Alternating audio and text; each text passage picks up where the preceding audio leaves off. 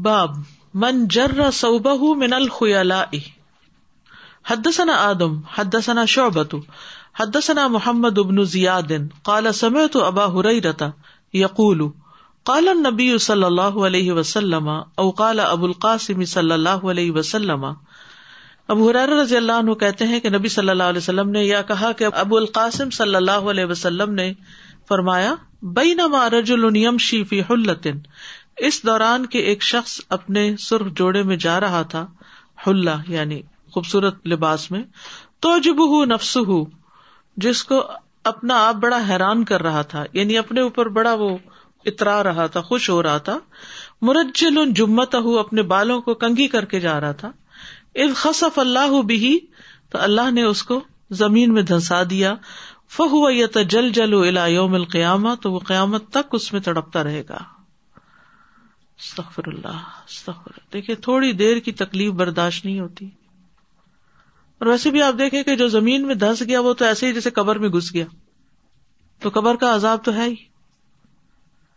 حدثنا سعید بن عفیر قال حدثني الليث قال حدثني عبد الرحمن ابن خالد عن ابن شهاب عن سالم ابن عبد الله ان اباه حدثه ان رسول الله صلى الله عليه وسلم قال بين رجل يجر ازاره.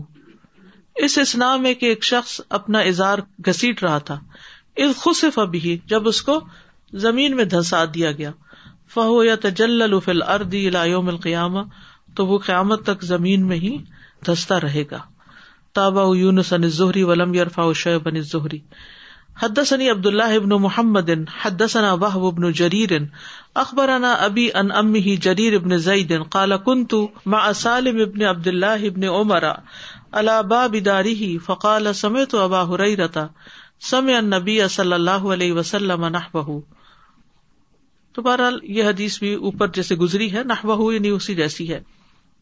یہ کہتے ہیں کہ جس شخص کو زمین میں دھنسایا گیا وہ قارون تھا، جس کے دھنسنے کی جو تفصیل ہے وہ قرآن مجید میں بھی آتی ہے.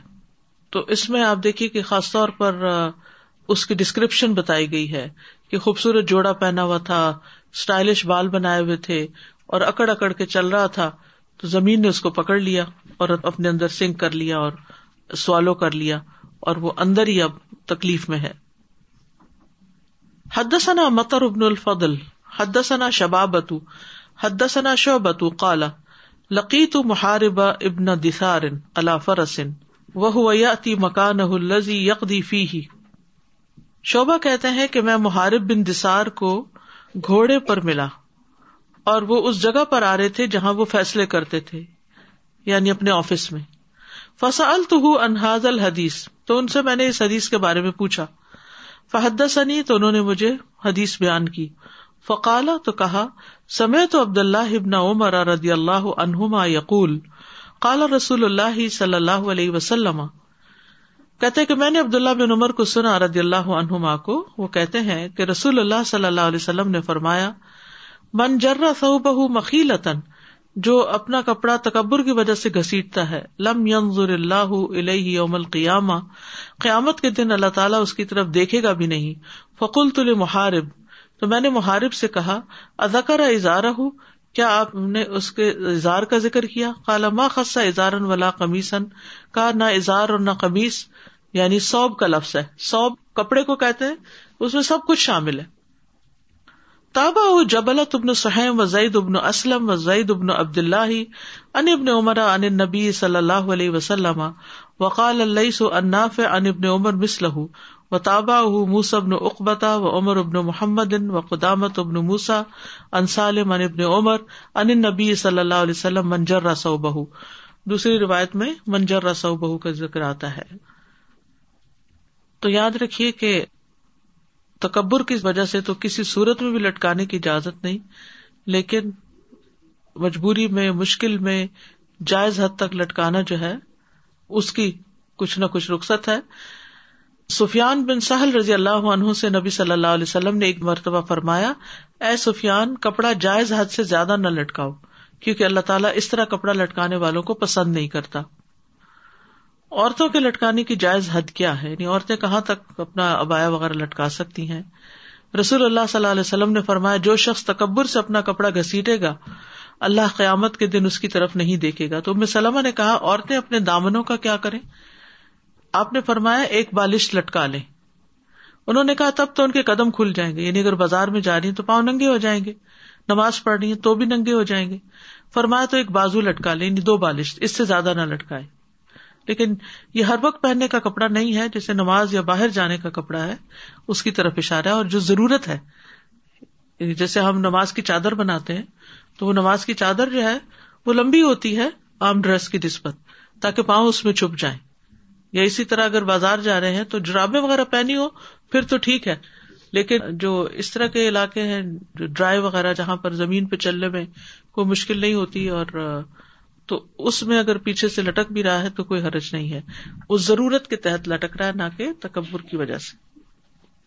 لیکن جو عورتیں ایک ایک گز کپڑا اور پھر شادی میں صرف دکھاوے کے لیے اور ایک ڈیزائن اور ایک فیشن شو کے طور پر، تو اس کی وہ بہرحال ناپسندیدہ ہے، کیونکہ نمود و نمائش جو ہے یہ اللہ تعالیٰ کو پسند نہیں ہے، دکھاوا کرنا پسند نہیں ہے، کیونکہ اس سے دوسروں کے دلوں میں حسرت پیدا ہوتی ہے اور اپنے دلوں میں اپنی ایک بڑائی پیدا ہوتی ہے کہ ہم اس سے بہتر ہیں. اور یہاں سے پھر جب انسان کے اندر ایک دفعہ یہ احساس پیدا ہو جاتا ہے نا کہ میں دوسرے سے بہتر ہوں، تو خرابی کا دروازہ کھل جاتا ہے. پھر انسان کسی کی بات سہ نہیں سکتا، کسی کی بات سن نہیں سکتا، کسی کا مشورہ قبول نہیں کرتا، کسی کے ساتھ ہمدردی نہیں کرتا. یعنی تکبر جو ہے وہ بیج ہے ساری خرابیوں کا. شیطان کا بگاڑ کہاں سے شروع ہوا تھا؟ یہ کہنے سے انا خیر من ہوں، میں دوسرے سے بہتر ہوں.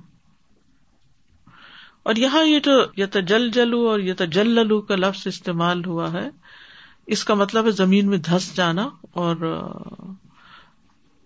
جل جل کا مطلب جو ہے نا ٹکرانا اور ہلنا بھی ہے، یعنی ایک طرف سے دھکا پڑا تو دوسری طرف دوسری طرف سے. تو جب کپڑا لٹکاتا ہے انسان وہ بھی اسی طرح، تو اس سے مشابہت ہے سزا کی بھی، یعنی وہ زمین میں ادھر ادھر ٹکراتے ہوئے نیچے اترا رہا ہے. لوگ عام طور پہ کہتے ہیں کہ وہ آدمی تو مر گیا تو موت میں ایسا کیسے عذاب دیا جا رہا ہے، یا پھر کیا وہ زندہ ہے کہ اس کو اس حالت میں عذاب دیا جا رہا ہے. تو بات یہ ہے کہ مرنے کے بعد تو ہر شخص جب قبر میں جاتا ہے تو یا اس کو نعیم ہوتا ہے یا عذاب ہوتا ہے، یا نعمتیں ہوتی ہیں یا عذاب ہوتا ہے. تو یہ ہو سکتا ہے مر چکا ہو، اور اگر وہ زندگی بھی ہے تو برزخ کی زندگی ہے. دوسری بات یہ پتہ چلتی ہے کہ وہ قیامت تک کسی عذاب میں مبتلا رہے گا، قیامت تک ایسا ہی اس کے ساتھ ہوتا رہے گا. صحیح مسلم کی روایت میں ہے ایک شخص اپنے بالوں اور اپنی چادروں پر اتراتا ہوا چل رہا تھا تو اچانک اس کو زمین میں دھنسا دیا گیا، اور وہ قیامت ہونے تک زمین میں دھستا چلا جائے گا دھستا چلا جائے گا. استاذ ابھی نا ہم لوگوں نے کپڑے خریدنے تھے ایسے ذرا سے پارٹی ڈریس، تو ہم ادھر گئے کہ کسی نے بتایا کہ یہاں شادی کے کپڑے کی دکانیں اکٹھی ہیں. آپ یقین کریں کہ ایک جوڑا تھا وہ اس قدر ہیوی تھا، میں نے اس کو ایسے اس کا ایک کونا پکڑ کے اٹھایا، وہ بھرا ہوا تھا، زیادہ کپڑا تھا اور بھرا ہوا تھا ہیوی کام سے. تو میں نے اٹھایا، میں نے کہا اللہ کون سی دلہن اس کو اٹھاتی ہوگی، کون پہنے گی؟ تو اس نے دکان والی نے کہا ہنس کے کہ یہ تو ہلکا ہے، اس سے بھی بڑے بڑے بھاری جوڑے آتے ہیں Pakistan.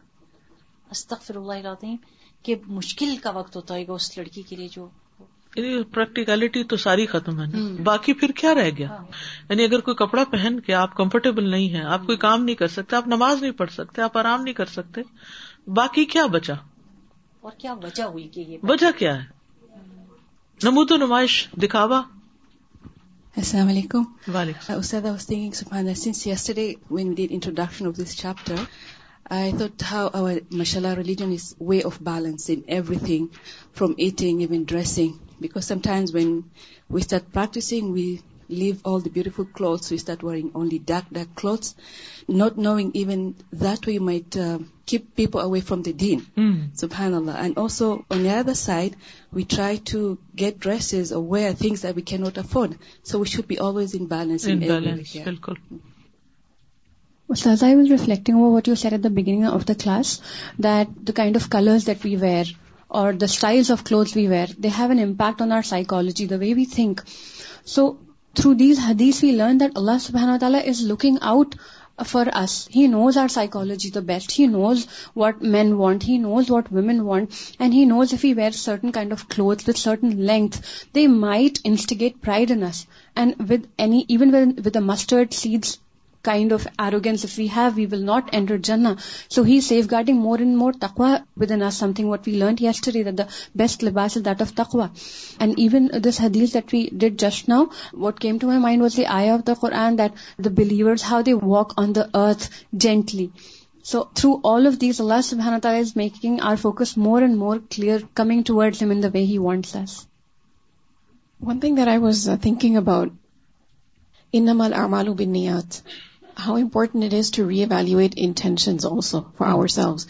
But one thing we cannot do is judge somebody else's intention. Mm. You know, even when it comes to somebody else wearing a certain type of a garment, we shouldn't make the mistake of judging them and thinking they must be wearing it because of arrogance or, you know, some wrong reason. So that's something that's really important, because sometimes, you know, the way we look at somebody who's wearing maybe even something that is not appropriate turns them away from Deen. So yes, Allah will not look at people who wear certain garments because of their pride. That's Allah's jurisdiction. We should still look at people the way that Allah expects us to look at people. That is with mercy, and also with some amount of tolerance, and with well-wishing. We should make dua for them, instead of looking at them with, you know, eyes that are like piercing and, you know, thinking negatively of, about them. You know, because if we look at them negatively, think about them negatively, we might end up saying something negative as well. غض بصر. السلام علیکم استاذہ. آج کا lesson پڑھ کے مجھے ہمارے کلچر میں جو ایک بہت مشہور کہاوت ہے وہ یاد آ رہی تھی کہ کھاؤ من بھاتا اور پہنو جگ بھاتا. تو میں یہ سوچ رہی تھی کہ سبحان اللہ ہمارا دین اتنا ہمیں ماڈریشن سکھاتا ہے کہ کسی بھی چیز میں اللہ سبحانہ وتعالیٰ اور اللہ کے رسول کے فرمان کے علاوہ کوئی بھی چیز ہے اللہ تعالیٰ اس کو پھر فوراً ہمیں منع فرما دیتے ہیں کہ وہ ہمارے لیے بہتر نہیں ہے, خواہ اس چیز کا تعلق کھانے سے ہو یا اس کا تعلق لباس سے ہو. تو واقعی پھر ہمیں ہر لحاظ سے یہ دیکھنا چاہیے کہ ہم کلچر کو فالو کر رہے ہیں یا اپنے دین کو فالو کر رہے ہیں, اور لباس کے معاملے میں بھی یہی چیز ہمیں پھر سامنے رکھنی چاہیے. بالکل.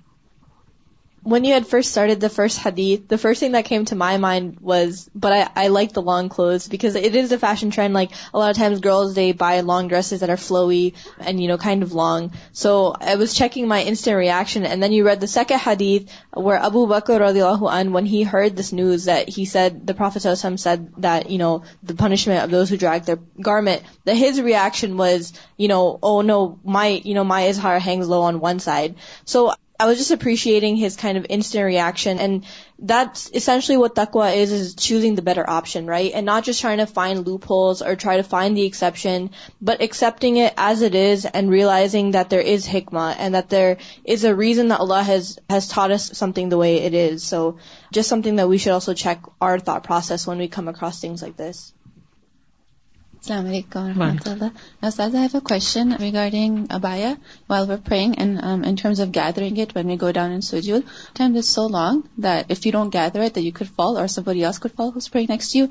Is it permissible to like hold it up while you're going down in sujood, and, and when you stand up, it just falls back to its normal length? Agar girne ka dar ho. Ji. Exactly. Sirf aadatan nahi.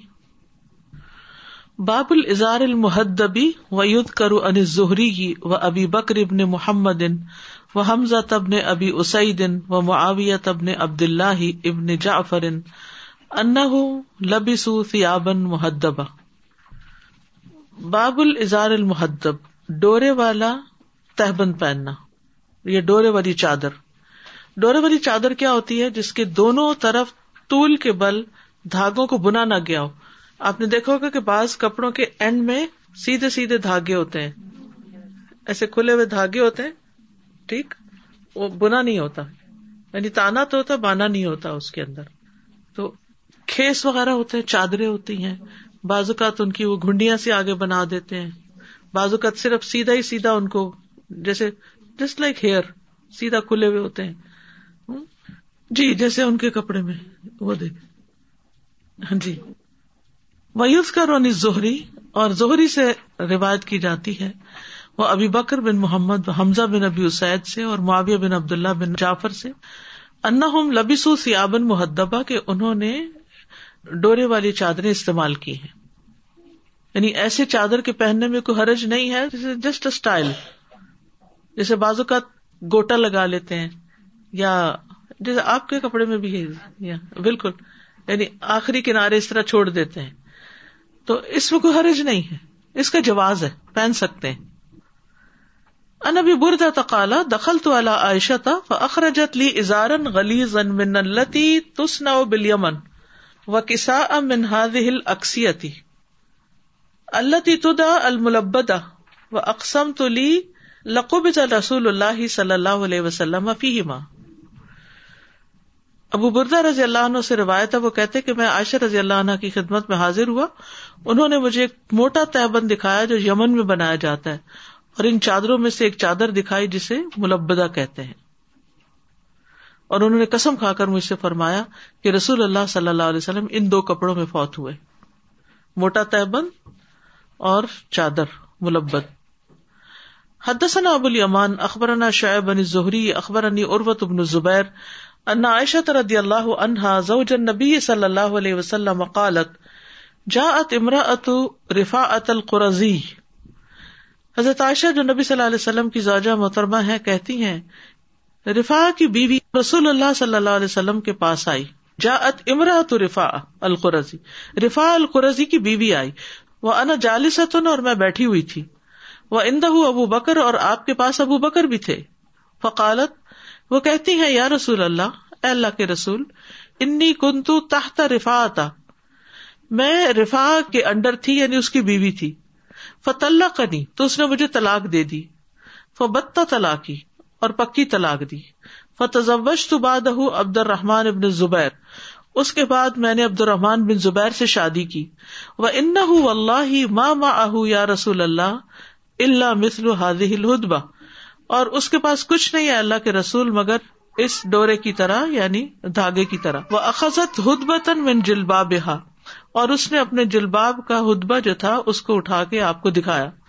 فسمع خالد بن سعید قولھا، خالد بن سعید نے اس کی بات سن لی، وہو بالباب، وہ دروازے پہ تھے، لم یؤذن لہ، ان کو اندر آنے کی اجازت نہیں دی گئی تھی، قالت کہتی ہیں حضرت عائشہ، فقال خالد، تو خالد کہنے لگے یا ابا بکر، اے ابو بکر، الا تنہا ہذہ، تم اس عورت کو روکتے نہیں ہو، کیسی باتیں کر رہی ہے، اما تجہر بہ عند رسول اللہ صلی اللہ علیہ وسلم، کہ جو اتنے کھلے انداز میں نبی صلی اللہ علیہ وسلم کے پاس ایسی بات کر رہی ہے، فلا واللہ، پس نہیں اللہ کی قسم، ما یزید رسول اللہ صلی اللہ علیہ وسلم علی التبسم، نہ زیادہ کیا رسول اللہ صلی اللہ علیہ وسلم نے سوائے مسکرانے کی، یعنی وہ اتنی کھلی بات کر رہی تھی اپنے ہسبینڈ کے پرائیویٹ پارٹ کے بارے میں، لیکن آپ صلی اللہ علیہ وسلم نے اس کی بات سے کوئی ری ایکشن شو نہیں کیا، صرف مسکرا دیے، جبکہ صحابہ آس پاس جو تھے ان کو غصہ آ رہا تھا کہ یہ کیا ہو رہا ہے، فقال لها رسول اللہ صلی اللہ علیہ وسلم، تو رسول اللہ صلی اللہ علیہ وسلم اس کی بات سمجھ گئے، کہنے لگے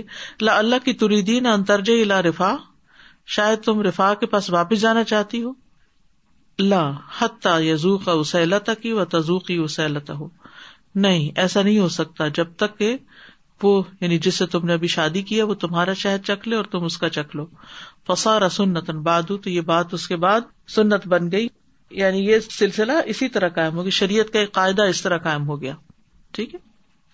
تو عورت نے چادر کا وہ جو کنارہ پکڑ کر اشارہ کیا تھا وہ صرف دھاگوں کی صورت میں تھا، اسے بنا نہیں گیا تھا، کیونکہ جو چادر بنی ہوئی ہوتی ہے اس میں کچھ تناؤ ہوتا ہے، لیکن دھاگے جو ہوتے ہیں وہ ڈھیلے ڈھالے ہوتے ہیں، تو اس کا مطلب یہ تھا کہ اس کا ہسبینڈ جو ہے وہ ریلیشن شپ کے لائق نہیں ہے جس سے اس نے دوسری شادی کی ہے۔ بہرحال امام بخاری یہاں پر یہ لائے ہیں کہ حدبہ یا ڈورے دار لباس کا یعنی ایکسپلین کر سکیں، تو عورت نے بھی ایسا لباس پہنا ہوا تھا اسی لیے اس نے دکھایا، اور مرد بھی ایسا لباس پہنتے ہیں۔ جو اہم بات اس حدیث سے پتہ چل رہی ہے وہ یہ کہ نبی صلی اللہ علیہ وسلم کا اخلاق، اگر ہمارے پاس آ کر کوئی اسی طرح کی بات کرے تو ہم اس سے کیسے پیش آئیں گے، اور اگر کوئی پاس کھڑا سن رہا ہو ہم میں سے تو شاید ایک دم غصے میں آ جائے، ری ایکشن شو کرے، لیکن آپ صلی اللہ علیہ وسلم نے اس کا مسئلہ سنا، وہ ایکسپلین کر رہی تھی، اس کے ایکسپلین کرنے کا طریقہ بہت مہذب نہیں بھی تھا، لیکن اس نے اپنی بات سمجھانی تھی، اس نے اپنی بات سمجھائی، اور آپ کوئی ججمنٹل نہیں ہوئے، اس کی بات سمجھ بھی گئے اور اس کو مسئلہ بھی بتا دیا کہ حقیقت کیا ہے۔ یہ حدیث پیچھے بھی گزر چکی ہے اور اس کی وضاحت ہو چکی ہے، یعنی کہ پھر وہی ٹالرنس کی بات ہے نا کہ اگر کوئی شخص نہیں اتنا سمجھدار, نہیں اتنا کلچرڈ, نہیں اتنا سویلائزڈ, وہ اپنے انداز میں بات کرے تو آپ افینڈ نہیں ہو, اس کی جگہ اپنے آپ کو رکھ کے دیکھیں. ٹھیک ہے, کیونکہ بعض اوقات ہم چاہتے ہیں کہ لوگ جیسا ہم ایکسپیکٹ کر رہے ہیں ہماری ایکسپیکٹیشن پہ پورے اترے اور اسٹریٹ اس طرح کی بات کریں جو ہمیں پسند ہو. ہر ایک کو ہم اپنی پسند کا کیسے بنا سکتے ہیں, یہ بتائیے. کیا ہم سب کی پسند کے نہیں ہے, تو اللہ نے ایک تنوع رکھے ہے, ایک ورائٹی رکھی ہے, اور لوگوں کے انداز, ان کی باتیں, ان کے اسٹائل, ان کی لینگویج, ان کی اٹھان, ہر چیز مختلف ہوتی ہے. تو ایز اس کا اصول ہے نا, جیسے ہیں اس کے مطابق ان کو ایکسپٹ کریں, اور ان پہ نہ ہنسیں, نہ انہیں کریٹیسائز کریں, اور نہ ہی ان کے ساتھ کوئی برا سلوک کریں. ہاں اگر کہیں کوئی غلط کر رہے ہیں تو پیار سے سمجھا دیں, باقی اس سے آگے نہ بڑھیں, کیونکہ بد اخلاقی میں شمار ہوتا ہے. اور حسن اخلاق وہ نیکی ہے جو سب سے زیادہ انسان کو جنت میں لے جانے والی ہے. باب الاردیۃ. وقال انس جبذ اعرابی رداء النبی صلی اللہ علیہ وسلم. اوڑھنے والی چادر کا بیان. پہلے ازار کی بات ہو رہی تھی, ابھی اوڑھنے والی اوپر والی چادر. اور انس کہتے ہیں ایک اعرابی نے نبی صلی اللہ علیہ وسلم کی چادر کھینچی, تو اس سے پتہ چلتا کہ آپ چادر بھی پہنتے تھے. ابھی تک آپ دیکھیں کہ گاؤں دیہات میں لوگ جب سردی ہوتی ہے تو سویٹر نہیں پہنتے, وہ صرف چادر پہنتے ہیں. ٹھیک ہے, اور عربوں کا عمومی لباس کیا تھا, دو چادریں, ایک نیچے کی ایک اوپر کی, جیسے احرام ہوتا ہے. ٹھیک ہے, یعنی ہم کسی اور دور میں رہ رہے ہیں کہ جس میں کپڑے اتنے زیادہ ہو گئے ہیں, اتنی فیکٹریز لگ گئی ہیں کپڑے بننے کی بھی اور کپڑے سلنے کی بھی, اور اتنے بڑے بڑے مالز ہیں جس میں کپڑے بیچنے کی جگہ ہیں, اور مشرق و مغرب کی ورائٹی ہے. تو اس پہ قیاس نہ کریں. مجھے اچھی طرح یاد ہے کہ میری پھپھی یا میری نانی جو تھی وہ بتاتی تھی کہ ہم جب چھوٹے تھے تو سلائی مشین نہیں تھی, ہم ہاتھ سے سارا کپڑا سیتے تھے. تو اب آپ خود سوچیں کہ ایک جوڑا بھی جب ہاتھ سے سینا ہو تو اس کو کتنا ٹائم لگے گا, تو آپ میکسیمم کتنے جوڑے سلائی کریں گے پھر سال کے. تو اس زمانے میں لوگ پھر سی کے نہیں پہنتے تھے, سلے ہوئے بھی ہوتے تھے. جیسے ابھی ہلا کی بات ہوئی, ابا کی بات ہی, اسی لیے وہ کپڑوں کے لیے استعمال ہو. لیکن عمومی ڈریس ایک نیچے کا تیبن اور ایک اوپر کی چادر, اسی کو لپیٹ لیتے تھے. جی ہاں, یہ ہے اصل حکمت. تو آپ صلی اللہ علیہ وسلم چادر اوڑھ کر جا رہے تھے تو ایک اعرابی آیا, راستے میں اس نے آپ کی چادر کھینچ لی. حدثنا عبدان اخبرنا عبد اللہ اخبرنا یونس عن الزہری اخبرنی علی ابن حسین ان حسین ابن علی اخبرہ ان علی رضی اللہ عنہ قال فدعا النبی صلی اللہ علیہ وسلم بردائہ ثم انطلق یمشی. حضرت علی کہتے ہیں فدعا النبی صلی اللہ علیہ وسلم بردائہ, تو نبی صلی اللہ علیہ وسلم نے اپنی چادر طلب کی. دعا کا مطلب ہے بلایا, یعنی چادر منگوائی. ثم انطلق یمشی, پھر پیدل چلتے ہوئے گئے. واتبعتہ انا وزید بن حارثہ, اور آپ کے پیچھے پیچھے میں اور زید بن حارثہ گئے. میں کون ہے یہاں؟ حضرت علی رضی اللہ عنہ. حتی جاء البیت الذی فیہ حمزہ, یہاں تک کہ آپ اس گھر میں آئے جہاں حمزہ بیٹھے ہوئے. فاستأذن, تو انہوں نے اجازت مانگی. فأذنوا لہم, تو انہوں نے ان کو اجازت دے دی اندر آنے کی. یہ ایک لمبی حدیث ہے جسے امام بخاری نے اختصار کے ساتھ بیان کیا ہے. حمزہ رضی اللہ عنہ نے حرمت شراب سے پہلے شراب نوشی کی, پھر انہوں نے نشے کی حالت میں حضرت علی کی دو اونٹنیاں ذبح کر دی جن کو بیچ کر انہوں نے اپنی شادی کا انتظام کرنا تھا. تو یہ ان کے لیے بہت بڑا صدمہ تھا, ایک تو اونٹنیاں گئی اور ایک یہ کہ وہ انتظام میں خلل ہو گیا. تو حضرت علی نے رسول اللہ صلی اللہ علیہ وسلم سے شکایت کی, تو آپ حضرت حمزہ کے پاس چلے گئے. لیکن حضرت حمزہ اس وقت نشے میں دھت تھے, تو اس لیے آپ صلی اللہ علیہ وسلم نے کوئی بات نہیں کی, واپس آ گئے.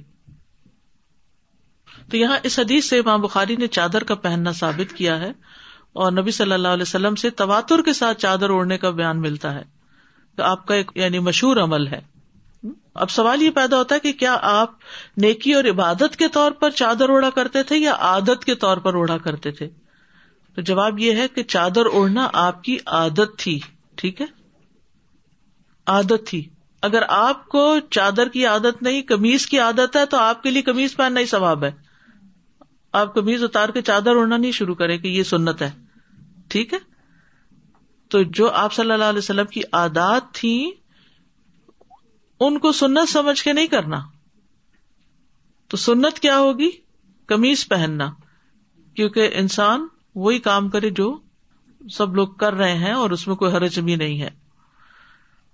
انس بن مالک کہتے ہیں کہ میں نبی صلی اللہ علیہ وسلم کے ہمراہ تھا جبکہ آپ نے موٹے کنارے والی نجرانی چادر اوڑھ رکھی تھی، پھر ہاتھ سے بنی ہوئی چادر بھی آپ نے پہنی.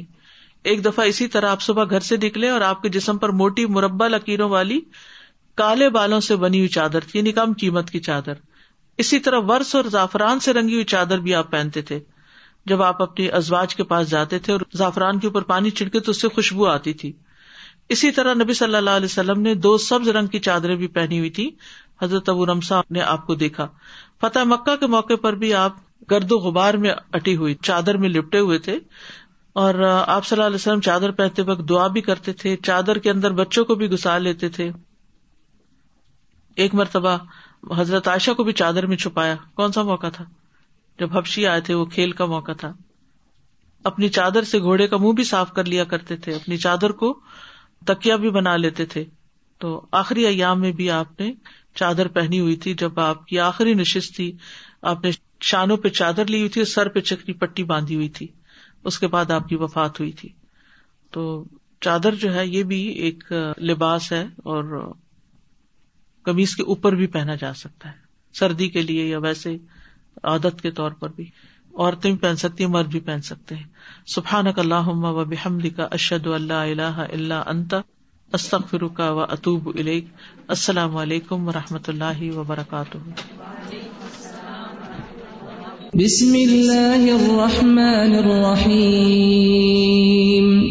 والعصر ان الانسان لفی خسر الا الذین آمنوا وعملوا الصالحات وتواصوا بالحق وتواصوا بالصبر. اللہم صل علی محمد وعلی محمد كما صليت على إبراهيم وعلى آل إبراهيم إنك حميد مجيد. اللهم بارك على محمد وعلى آل محمد كما باركت على إبراهيم وعلى آل إبراهيم إنك حميد مجيد.